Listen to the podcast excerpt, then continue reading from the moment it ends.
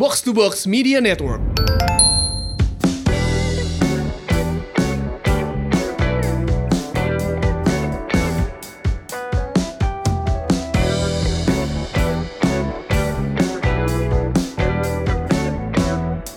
Hai Semurians, welcome back. Ini dia podcast Semur, Sehat dan Makmur. Podcast yang mengajak kamu untuk sehat jasmani dan makmur finansial bersama saya FX Mario. Dan saya Liguina Hananto. Ih, kita udah masuk 10,000 plays. 10 10,5 ya. 10 ribu. Oh iya, sorry. 10 Mantap. setengah gitu ya. bukan Iya, 10 setengahnya harus di acknowledge juga. Eh, kita say hi dulu dong sama orang-orang Oh, iya, yang iya. berjasa membuat plays kita banyak adalah Iya, para iya. semurian. Ya, Tadi Yes. kita udah catat nama-namanya. Siapa aja, Mar? Ada Lila para eh, Lila Paramita, ya. Terus ada, ada Yusnizar. yes. Terus satu lagi ada Atika Cahya. Nah, ini adalah para semurian. Cie disebut Di- di, podcast semur.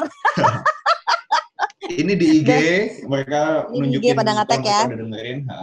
Jadi boleh Yang di loh Twitter kalau juga kalian- jangan malu dong. Iya, Yang di iya. Twitter. Kalau biasanya di Twitter anak Twitter nggak malu-malu biasanya kenapa Iya, pada iya. diem-diem aja gitu. Aku Nah. jangan jangan dengerin. jadi jadi kalau kalian semurian lagi dengerin podcast ini dan merasa ih gue suka nih atau justru mau nyela juga nggak apa-apa. Kita suka Hmm, perhatian atau ada baik yang kritik. positif maupun yang negatif. Enggak enggak enggak suka Yes. dikritik. Cela aja sekalian. Soalnya tag menunjukkan kalau lu deket ya sama kita ya. kalau nggak deket nggak bisa nyela. eh, bisa tag gue di at Mrs. Sananto. Gue ada di Twitter dan Instagram. Dan Mario Iya. ada di FX Twitter. Mario. at FX Mario. Di Instagram lu juga FX Sama, Mario sama. kan ya? Yes, sama. Oke, nah, jangan lupa tag kita dan mention kita karena eh, kita caper. Demi semur kita caper. Terus dari semur ini kita udah mulai dapat quote-quote jeletot. Wah, itu kayak memperkenalkan kata-kata bahasa Sunda ya. Iya. Quote-quote jeletot. Eh, di antaranya Dilepas di eh, kepala gue tuh seblak sih, Win.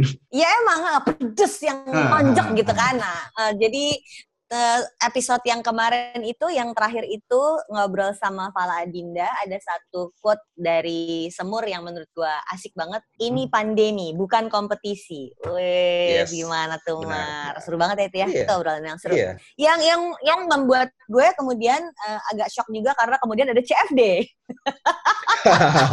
Setelah kita rekaman itu bahas tentang ayo dong pakai masker kalau mau keluarga kelu- eh, ke- olahraga keluar rumah. Kemudian Iya. CFD. Kemudian Car Free Day.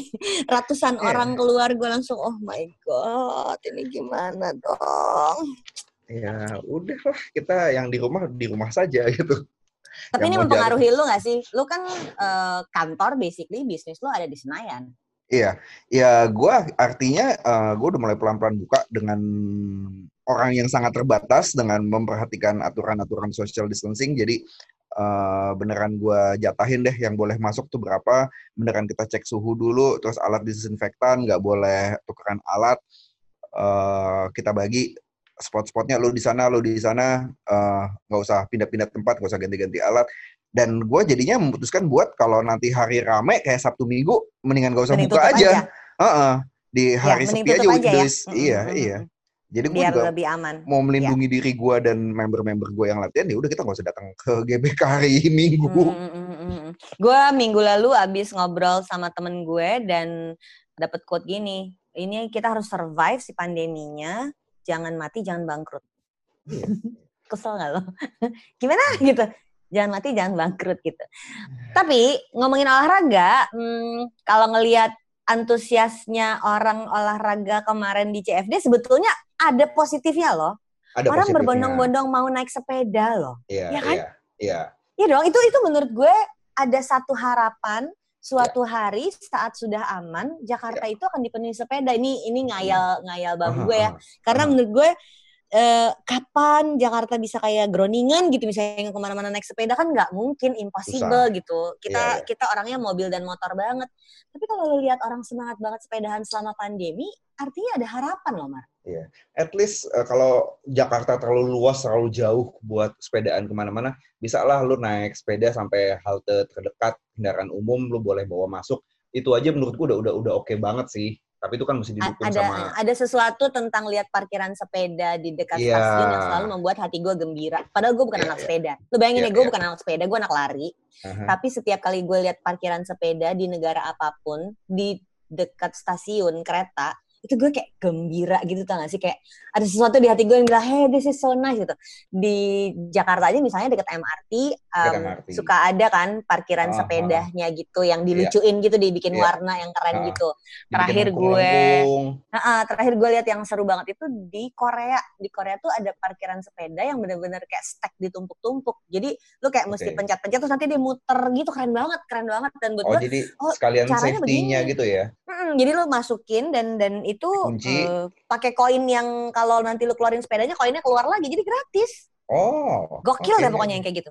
Oke, oke. Yang sebetulnya membawa kita ke topik kita yang hari ini yaitu tentang Yes. cedera olahraga karena sepeda itu salah satu olahraga yang em, gue ini tentu saja bukan pakai s- apa statistik data ya ini Ya. gue melihat di sekitar gue dan yang gue lihat di sekitar gue belum tentu em, berlaku umum tapi yang Ya. gue lihat di sekitar gue adalah gue sering banget lihat orang temen gue yang sepedaan itu pernah cedera Mhm. ini salah satu olahraga yang memang bisa menyebabkan cedera nggak sih? Amin Oh. semua olahraga bisa menyebabkan cedera, tapi bukankah kita kalau, kalau tidak kita- dilakukan dengan baik ah, ah. dengan teknik yang benar bisa bisa cedera pasti ya. Yang kita lihat dari semangat orang bersepeda kemarin itu kan jadi beredar video-video viral orang kecelakaan sepeda Mark kemarin itu. Iya, Lihat nggak lo? itu kan kalau berarti bisa ada dua hal yang bisa kita lihat dari situ. Satu masalah kepatuhan di jalan raya, mau nggak mau kan Mm, mm, eh, pesepeda tetap harus patuh sama aturan Ada raya apa ya dong. etika bersepedanya yang yang Iya. anak baru belum tahu gitu. Kalau kalau baca Iya. beberapa pesepeda senior ada caranya gitu. Ya Iya, sih? tetap aja mesti ngikutin lampu merah gitu misalnya kan. Atau nggak boleh berendeng lebih dari dua Aha, aha. Nah itu kan etik Karena yang kalau lu goyang lu akan nyenggol. Kalau lu berlima, lu goyang lu akan nyenggol lima tuh jatuh kayak kartu Iya. domino gitu kan. Iya, Serem banget. kesenggol keseret semua gitu kena kena, kena mobil kena Heeh. motor. Gitu. Syukur kalau kosong, tapi ternyata itu lawan arah sebelahnya. Kesenggol Iya. kena ke lawan arah mati aja ngeri. Iya, makanya Nah, mesti hati-hati kalau di jalan raya. Sehingga cedera olahraga itu lu deh yang memang praktisi olahraga eh, dan dan ada bisnis di bidang olahraga dan lo seorang trainer. Aha. Eh, cedera itu biasanya karena apa sih? Cedera itu biasanya karena oke kita melihat dari dari eh, dari kegiatan olahraga, let's say bukan kecelakaan ya, bukan kecelakaan Hmm. faktor eksternal kayak lu keserempet mobil, keserempet motor itu kita abaikan dulu deh. Eh, let's say lu kurang pemanasan. Eh, pemanasan ini kan Ah iya iya iya benar benar benar benar benar benar benar. Orang Gua ingat. orang sorry, gue inget pertama kali gue pertama kali gue lari itu gue shin split apa Shin shin split. shin Iya. split namanya ya ah, di tulang yang kering ya. di tulang kering. Ah, jadi jadi buat yang pertama kali lari pasti pernah ngerasa ini eh, di dekat tulang kering tuh kayak cetut cetut cetut sakit Iya, banget. iya, iya, iya. Dan em, gue cari-cari di googling eh, itu si ototnya kurang pemanasan sehingga dia tuh kayak Yes. menegang Ah, Habis itu dia kayak kayak geter di dalam kaki kita itu kena ke tulangnya. iya, iya, Dan iya. itu sesederhana kurang pemanasan ya. Mat itu salah Kurang satu cedera yang gara-gara kurang pemanasan. Iya, orang tuh orang tuh mikirnya tuh eh, olahraga ya, gue udah tahu gerakannya kayak, kayak sepeda lah. Lu mungkin udah sepeda dari kita kecil gitu, udah tahu apa sih sebenarnya Iya iya sepeda. iya. Iya iya iya but- benar. Kadang-kadang orang tuh naik sepeda kan, iya bener logis banget loh. Naik sepeda tuh kan ya, ya elah cuma naik sepeda, gue kan naik sepeda cuma cuma naik sepeda gitu. doang gitu. Heeh. Orang Lupa bahwa nih. badan kita waktu kecil sama sekarang tuh udah beda ya. Exactly. itu jangan dilupakan guys. Jangan dilupakan. Makin tua badan lu tuh berubah. Iya. Ya udah kita pemanasan, kita kardio dulu sedikit. Eh, biasanya kalau kalau yang gue suka tuh sebelum olahraga tuh namanya dynamic stretching. Jadi stretching yang bergerak. Let's say lu menggerakkan sendi-sendi lu, dengkul, hips, eh, pundak gitu kan. Eh, just to get your body apa naikin suhu tubuh lo terus eh, ya biar sendi-sendi lu lebih lebih loose gitu kan terus menyiapkan otot buat olahraga biar nggak cedera.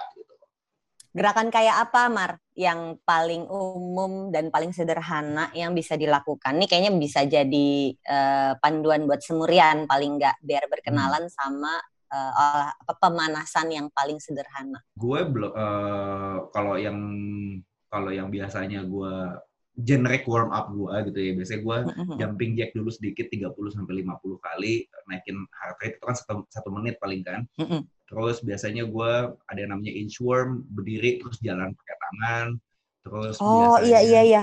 Itu jarang orang tahu kalau itu adalah stretching yang bagus ya, ya, inchworm. ya. I really love it. Eh, soalnya tuh lu nge-stretch satu badan, eh, mulai dari hamstring, punggung, tangan, segala macem.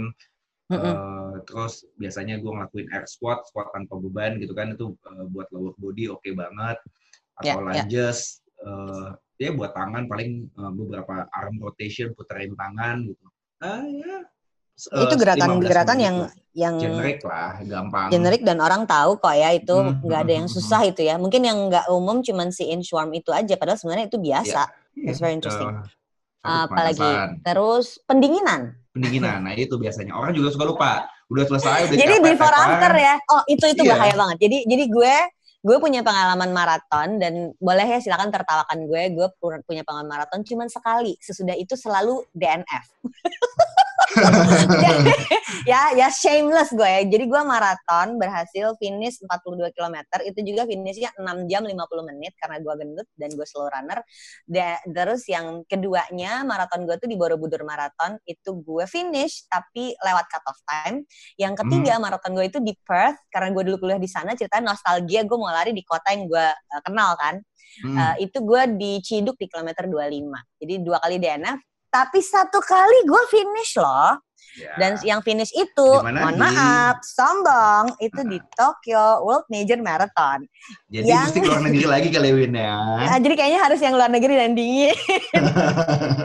Terus lagi gue pengen ada yang dingin Bromo, mateng.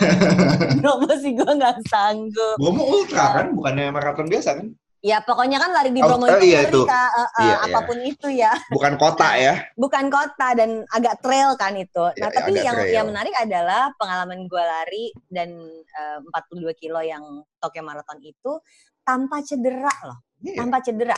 Dan itu kalau gue ingat, memang nomor satu gue pakai coach almarhum coach Adri yang suspek COVID meninggal Ya. di minggu pertama em, mulai ada kasus Pandemi. itu Mhm. pandemi itu eh, almarhum coach Adri itu bener-bener orang yang mengubah gue jadi gue gue kalau kalau kalau lagi rekaman sumber tuh inget dia kalau lagi ada kasus kasus COVID tuh inget dia Iya, dia iya, tuh iya, orang iya. yang yang bener-bener jagain dari depan ke belakang jadi coach yang sesungguhnya gitu loh bukan cuma dia ngasih Iya. program gak gitu doang Iya, dia iya, bener-bener iya, iya. untuk pemanasan tuh drilling pemanasannya tuh beberapa minggu supaya gue inget karena sebenarnya kan Iya, iya. diulang kalau terus, lu- diulang, diulang terus, diulang terus, terus. ah, Yes. jadi kita ingat terus ya nah Yes. terus latihannya udah pastilah ditelepon tiap pagi udah lari berapa kilo gitu Ah, tapi si stretching sesudahnya yang dia ribut banget apalagi dia nggak nggak ikut ke Tokyo kan waktu Iya. gue 10k sama half di Jakarta dia ikut mhm, dia bisa nungguin di finish line dan bener-bener Ah. ngurusin gue bener-bener ngurusin harus stretching kayak apa karena dia tahu gue punya uh, weak knee gue punya kaki Iya. kiri yang lemah uh, ada masalah di panggul sama di lutut jadi Hmm. ribut urusan itu jadi waktu Hmm. gue mau ke Tokyo itu dia terus-terusan ngingetin sesudahnya mesti ngapain sesudahnya mesti ngapain dan Iya. dan bener ternyata sesudah itu gue lakukan dengan spesifik detail gue gue nggak inget lagi sih persisnya apa aja tapi sangat detail Tapi yang langkah-langkah itunya kan yang yang yang Iya, mesti uh-uh. dijalanin pemanasannya. Dan- dan hasilnya nyata, kan? Yes, dan hasilnya yes. nyata kan bener-bener Yes. nggak ada cedera yang gimana-gimana banget ya abis itu pegel-pegel dan ada meriang Ya, itu makan wajar. memang bagian Ah. dari uh, badan overheating Iya. tapi sesudah itu gue bisa jalan bisa makan bisa bisa Iya. ke mana-mana gitu Iya, iya. jadi jadi ternyata em, ngomongin cedera itu tidak datang tiba-tiba ya? Tidak dalam tiba-tiba. Mulai dari persiapan lo olahraga udah ada pemanasan gitu kan. Terus pas latihan intinya. Terus kedua yang yang gue suka perhatiin tuh selain pemanasan pendinginan tadi udah kita omongin eh, kedua tuh masalah jarak sama lo makan. Itu agak penting menurut gue oke itu gue nggak tahu. Jadi gimana kalau jarak sama makan? Oke, disarankan itu lo olahraga 2 jam sampai 3 jam setelah lo makan besar. Ya kan? Hmm. Eh, misalnya let's say lo sekarang eh, makan siang nih jam 12 gitu. Olahraganya nanti bisa jam 2 jam 3, jangan terlalu deket. Iya iya iya, kan? bener. Eh, Efeknya gimana, Mark? Gini, kalau lo terlalu deket ya eh, mungkin ini nggak nggak nyampe cedera sih, mungkin lo akan mual atau atau eh, latihannya nggak maksimal. Kalau terlalu jauh juga misalnya lo kan gini gini, misalnya Perut kosong. kita perut kosong. Misalnya bangun pagi jam 6 pagi mau langsung lari, mau langsung sepedaan.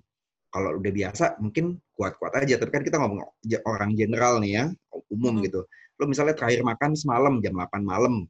eh, berarti sampai jam 6 pagi itu perut lo kosong udah hampir 12 jam, 10 jam gitu kan kosong. Itu kan gula darah lo, eh, gula otot lo di posisi yang sangat rendah. Oke. Nah, nah itu kan itu eh, mempengaruhi semua bisa. cara badan lu beroperasi ya? Iya, eh, baga- bagaimana badan lo mensintesis makanan jadi jadi tenaga itu kan jadi berpengaruh kalau kalau kondisi gula darahnya rendah. Jadi kalau kalau misalnya lo mau kardio pagi-pagi jam 6 ya setengah satu jam sebelumnya deh misalnya eh, makan buah dulu yang agak enteng jadi biar perut nggak kosong-kosong banget keisi Gua ada ngerasanya. Kalau badan, kalau olahraganya nggak terlalu berat, Hmm? gue nggak makan nggak apa-apa. Jadi misalnya gue mau lari 5K, 10K gitu ya. Hmm, Gue perut kosong tuh badan gue masih bisa toilet, tapi harus minum air putih dulu. Yang nggak bisa adalah half marathon sama marathon, gue Oh iya, harus jelas. makan. Oh iya Uh-uh. jelas. Tapi bener kata lo, eh, bisa dua atau tiga jam sebelumnya dan makannya nggak berat. Gue biasanya Nggak makan berat. paling apa eh, roti sepotong Mm-mm. kecil gitu, eh, sama pisang biasanya gitu. Ka- Gue Iya. nggak pengalaman gue sih nggak pernah lari long run yang half sama full tidak makan ya. Selalu Iya, pasti jangan. gue ada makan sedikit aja. Iya iya. iya. Dan sepanjang juga jalannya kan kalau half sama full tuh disediakan makanan, ada pisang. ya kan? Karena itu badan ada kan ngabisin semua energi ya. eh, Yes. Nanti di atas 20 kilo tuh isinya tuh udah bener-bener buah-buahan, crackers. Kalau di Jepang tuh sampai orang tuh bawa termos. Nyediain teh isi- anget. oh, teh anget. Oh, karena dingin ya? Karena dingin nyediain teh Iya. anget, nyediain crackers, buah dijejerin. Dan ini tuh complete strangers ya, bukan panitia. Penonton Hmm, di hmm, pinggir hmm, jalan hmm, tuh kita hmm, sampai hmm. kalau kalau di Indonesia yang kayak gitu kan komunitas lari kan. Iya betul. Mereka pasti nyiapin tuh buat Nyiapin, hura-hura nah, buat kan. temen-temennya, Nah, heeh. gue bahkan yang half marathon di Bandung itu ada anak komunitas lari di Bandung itu yang nyediain eh, body spray sama pensil alis lucu banget Apa? Pensil alis. pensil Jadi buat supaya yang cewek-cewek yang berdandan cantik. tetap eh, tetap kece gitu di finish. lucu banget Jadi pas Itu lo gua sampai finish peluk. angkat tangan gitu masih kinclong ya. ah, itu sampai gue peluk sampai gue tag di di Instagramnya dan ketawa-ketawa kita karena aduh bener-bener epic banget Anyway, oke, itu gak ada hubungan sama cedera sih tau, Ya, tapi fun Nah, foto aja foto finish foto finish itu kan sangat menyenangkan apa Ah, kayak ah, momen menang lo gitu Iya, kan. eh, dengan alis tetap cantak gitu kan lucu kan? Lucu banget. Cuman perempuan yang ngerti begini sih kayaknya dan itu cuman di Bandung gue temukan. Oke Ah. oke oke. Tapi soal cedera ini, em, cedera yang gue pernah rasain ya, gue pernah cedera shin splint itu dan Mhm. eh, abis itu tentu saja gue di, ditegur dong sama coach gue. Pasti kamu kurang pemanasan kata gitu. Kamu pasti sok langsung lari. Ya abis kan cuma 3 kilo, abiskan cuma 3 kilo. Lu bayangin ya, Iya. lu lu pikir larinya cuma sedikit apa sih kayak kayak tadi kata-kata lo cuma naik sepeda doang apa sih gitu ya Ah. Em, ternyata enggak ternyata memang itu berpengaruh terus gue eh, pernah cedera dan menariknya selalu bukan pas lagi long run half sama full Mhm. justru pada saat cuman lari 3, 5 atau 10 itu lutut gue yang kiri itu jadi sakit. Jadi ternyata memang ketika persiapannya kurang dan gue menganggap remeh sehingga pemanasan dan pendinginannya kurang, gue malah perlu untuk cedera. Itu confirm banget kalau menurut Ya. gue. Ah, terus sekarang, sekarang gue kan lagi encok. Iya, oh iya, yang katanya Iya. kebanyakan diem malah jadi cedera gimana? Justru ah, dari itu aneh banget kan. Jadi ketika gue bilang gue lagi cedera, terus teman-teman gue tuh pada bertanya, lagi ngapain? Apakah lu ikut angkat kan? Gue sempet tertarik angkat besi kan. Jadi Iya, gue iya, pernah, iya, oh gue pernah cedera eh, salah ngangkat, terus bibir gue jadi berdarah Oh, gara-gara pernah gue salah ngangkat besi. Gue juga pernah gigi gue gigi gue patah. Hah? Itu pernah kejadian gigi patah? Jadi gue Oh, pernah waktu lagi gerakin barbel agak kepentok gigi terus gigi gue patah. Waktu gue ke dokter gigi, dokter gigi gue ngomong emang gigi lu udah keropos sih. Mar. Oh Iya. enggak, jadi bukan cuma karena Iya. itu. Dia ngomong gini, gigi lu emang udah keropos sih Mar. Bisa aja lu gigit kerupuk patah. Untung ini kena barbel jadi keren dikit ya. Jadi bayangin, gagah gitu. Jadi gagah Kalau- gitu. Kalau lu ke Jadi tempat gue, cederanya gagah. iya. Kenapa? Karena makan kerupuk. Karena makan seblak. Karena Iya, makan seblak. kan gak keren gitu. Eh, terus apa lagi? Nah, nah yang ini tuh anak-anak pikir, "Eh, emang lo angkat besi kan gymnya lagi tutup. Oh enggak, gue bilang karena gue selama bulan. Jadi gue kan pas bulan April tuh Hmm. menemukan ritme yang yang sem, nyaris sempurna gitu ya. Bener-bener gue bisa kerja tuh um, in between dari jam 10 sampai jam 5 tuh kerja, abis itu nanti kerja lagi malam jam 7 sampai jam 9 malam. Gue bisa kayak gitu. Tapi gue bener-bener bisa nyediain waktu pagi jam 8 jam 9 sama sore jam 4 jam 5 itu gue olahraga bener-bener dua kali sehari uh, lima hari seminggu full sebulan. Wah badan tuh enak banget. Mhm. Begitu bulan Mei ada puasa, Puasa. badan gue nggak kuat dan yang paling kacau tuh gue kalau bulan puasa bukan lapar dan dahaganya ya, Ya. tidurnya jam tidur gue tuh berantakan banget Ya. sama bulan puasa karena bangun sebelum subuh abis itu gue tidur lagi abis itu gue kerjanya yang sampai malam jadi jadwal tidur tuh nggak bisa full yang 6-7 jam tidur gitu tau gak sih Mar? Yang cuma tidur 5 jam 4 jam udah Ya, terbangun ya, terus nanti ya, tidur ya. lagi. Ternyata kan itu nggak bisa catch up kan nggak Nggak bisa. 7 jam dibagi dua tuh ternyata ngaco banget di badan gue Iya. sehingga gue lemes gue nggak bisa olahraga. Jadi full selama bulan puasa itu gue tidak olahraga sama sekali. Mungkin cuma dua tiga kali olahraga dari yang sebelumnya dua hari seka, dua kali sehari. Plus pas bulan puasa jadwal kerjanya hore banget. Jadi Hmm. full gue kerja itu biasanya kan kalau gue ngajar finance tuh berdiri ya? Iya. Berdiri jalan-jalan sambil Hmm. ketawa-ketawa gerakan Hmm. gitu banyak Iya, gerak iya. gitu ya ini gue duduk iya nggak bodor kan tuh berdiri, berdiri Ah, kayak orang iya, show iya. aja gimana sih Iya, gitu iya, iya. ini gue duduk, gue duduk benar-benar bisa bisa tujuh jam sehari duduk dan itu ternyata membuat cedera gue yang lama yang ada di panggul gue apa istilahnya tuh hip IT flexor. band bukan sih? Oh, hip Bukan, bukan. flexor. Hip flexor, hip flexor. Yes, Jadi yes, otot yang berhubungan sama semua yang ada di panggul Yes. itu kembali cedera dan eh, sakitnya tuh bukan sakit yang jeletot sakit banget gitu bukan, Mhm. tapi terus-terusan ada enggak ada enggak nanti hilang nanti ada lagi. Tapi jadi sampai udah mulai merasa meng- dan dan bahaya kayaknya kalau cedera tuh bahayanya adalah kita suka ah nggak apa-apa gitu kan ya. Nah begitu udah nggak bisa sujud sholat gue baru panik. Ini nggak bener nih kalau udah Hmm. sampai gerakan sholat terpengaruh. Iya. di situ baru gue nanya sama eh, coach gue si Jen. Jen ini gimana? Dan dia langsung fisioterapi gitu Fisioterapi. Gua setuju. emang, emang solusinya selalu fisioterapi ya Bang?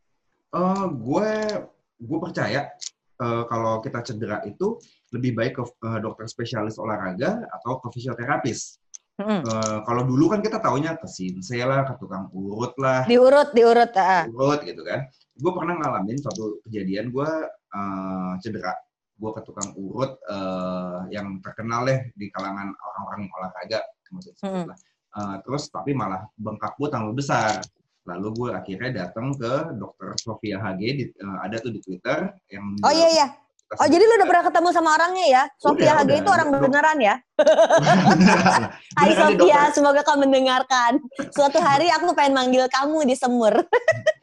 beneran Terus, dokter dokter apa spesialis kesehatan olahraga gitu kan gue Hmm. ketemu dia eh, dia oh ya udah bengkak ya Mar sini gue lihat terus di USG oh iya eh, ada inflamasi ada peradangan di jaringan ini gitu dibilang. Kalau ke tukang urut kan dibilangnya ah ini salah urat doang nih pak gitu doang kan. Kalau ke dokter beneran beneran dicek oh ada inflamasi. Solusinya gini aja lo pakai obat ini eh, lalu eh, tangan lo yang cedera itu diperban. Udah seminggu cuma perban sama dioles salep itu doang eh, sakitnya hilang gitu karena Dan recover Karena- bener ya? recover bener karena sebelum sebelum dia ngeresepin dan sebelum itu kan ada prosedur medisnya kan di ronsen dulu Mhm. lalu di, di, di, digerakin buat lihat apa yang kena gitu kan. Bukan cuma di dipencet-pencet doang gitu. Terus eh, ada waktu itu juga disaranin oh ya nanti buat recovery ke fisioterapis juga. Dan gue jadinya sekarang kalau gue cedera eh, kalau belum parah-parah banget gue ke fisioterapis. Apa eh, buat dicek dulu biasanya ada ada prosedur itu ada satu tempat fisioterapi yang bilang eh, lo perlu lihat dokter mereka biasanya mereka bikin screening kan Ya, ya. lo bisa langsung ke fisioterapis atau perlu cek ke SPKO dulu gitu kan ya udah Mm-mm. gue mulai sekarang gue kalau ada cedera olahraga gue lebih setuju untuk fisioterapi paling enggak mereka punya ilmunya ada ilmunya beneran belajar di sekolah eh ada Tentang anatomi, anatomi, anatomi tubuh manusia. tubuh, yes ada ada ada pelajarannya ya udah gue lebih nyaman aja gitu ke mereka sekarang Gue dibanding ke Sekarang ke sensei. fisio, Mhm. eh gue pernah ke Sinse dan menurut gue itu juga ilmu penting tapi bukan untuk cedera olahraga. ya, gue gue gue ada langganan Sinse di Bogor sama Aha. mertua gue.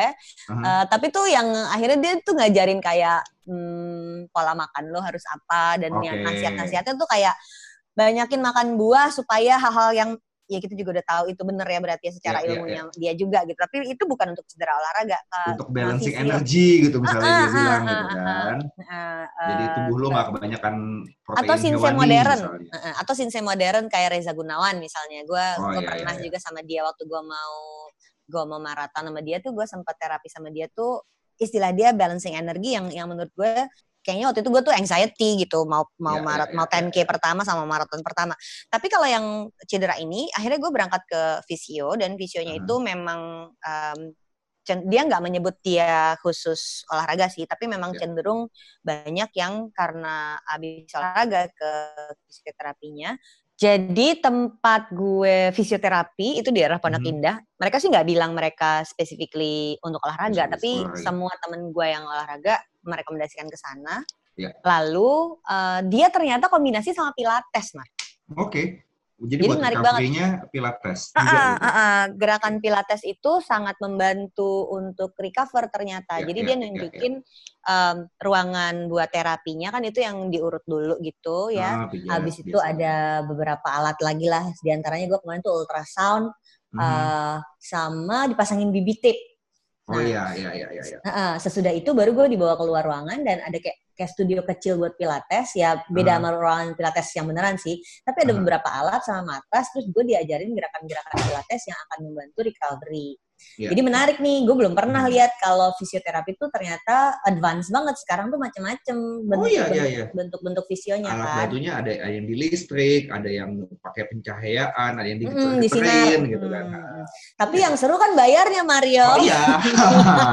Biaya. jadi efek finansialnya jadi menurut, menurut gue tuh eh, yang yang menurut gue bisa jadi quote jeletot kali ini adalah jangan anggap remeh cedera karena itu bisa bikin ongkos lu lebih mahal Betul, setuju gua. ya kan? Jadi jangan dianggap remeh Eh, gue menurut gue cuman cedera kecil yang kata terapis gue eh, enggak kok mbak. Ini cuman mechanical aja istilah dia. Jadi belum Hmm, masuk ke otot sobek atau Iya, ada saraf kejepit atau apa menurut dia enggak. Karena di- dipegang tuh gue nggak jerit-jerit dia bilang gitu. Iya. tapi adik ipar gue, adiknya suami gue itu main tenis, abis itu dia cedera di kaki, Mhm. zaman masih kuliah di Singapura. Udah gitu ya namanya anak-anak ya. Ya udahlah biarin aja gitu. Iya. Setahun kemudian ibunya ke sana, kakinya mengecil sebelah, Bo. Dia nggak nyadar. Nggak nyadar. Oke. Pokoknya sakit yang sakit yang nggak sakit yang painful gitu, sakit yang Iya, cuma iya. sakit sedikit, terus dibiarin, Ah, dibiarin, dibiarin. aja. Ha, ha, ha, nggak ha. nyampe setahun kali ya, cuman beberapa bulan kali nyampe setahun. Terus mm, waktu mama mertua gue ke sana, terus dia lihat loh, kok adik kakinya kecil sebelah, baru dia, hah, wah, baru ke dokter, Oh, operasi dong. Oke. Serem Jadi juga efek ya. itu yang Karena- gua karena sebenarnya- didiemin ya, karena didiemin. Karena didiamin. uh-uh. Jadi itu maksud gue, jangan anggap remeh cedera lo, Iya, karena itu efek finansialnya bisa bisa lebih bahaya, lebih besar gitu. Oke guys, jadi itu tadi obrolan kita tentang cedera olahraga. Saya FX Mario bersama rekan saya. Saya Liguina Hananto. Buat apa sehat tapi nggak punya uang, buat apa makmur tapi sakit-sakitan. Live long and prosper. Bye-bye. Live long and prosper. Bye.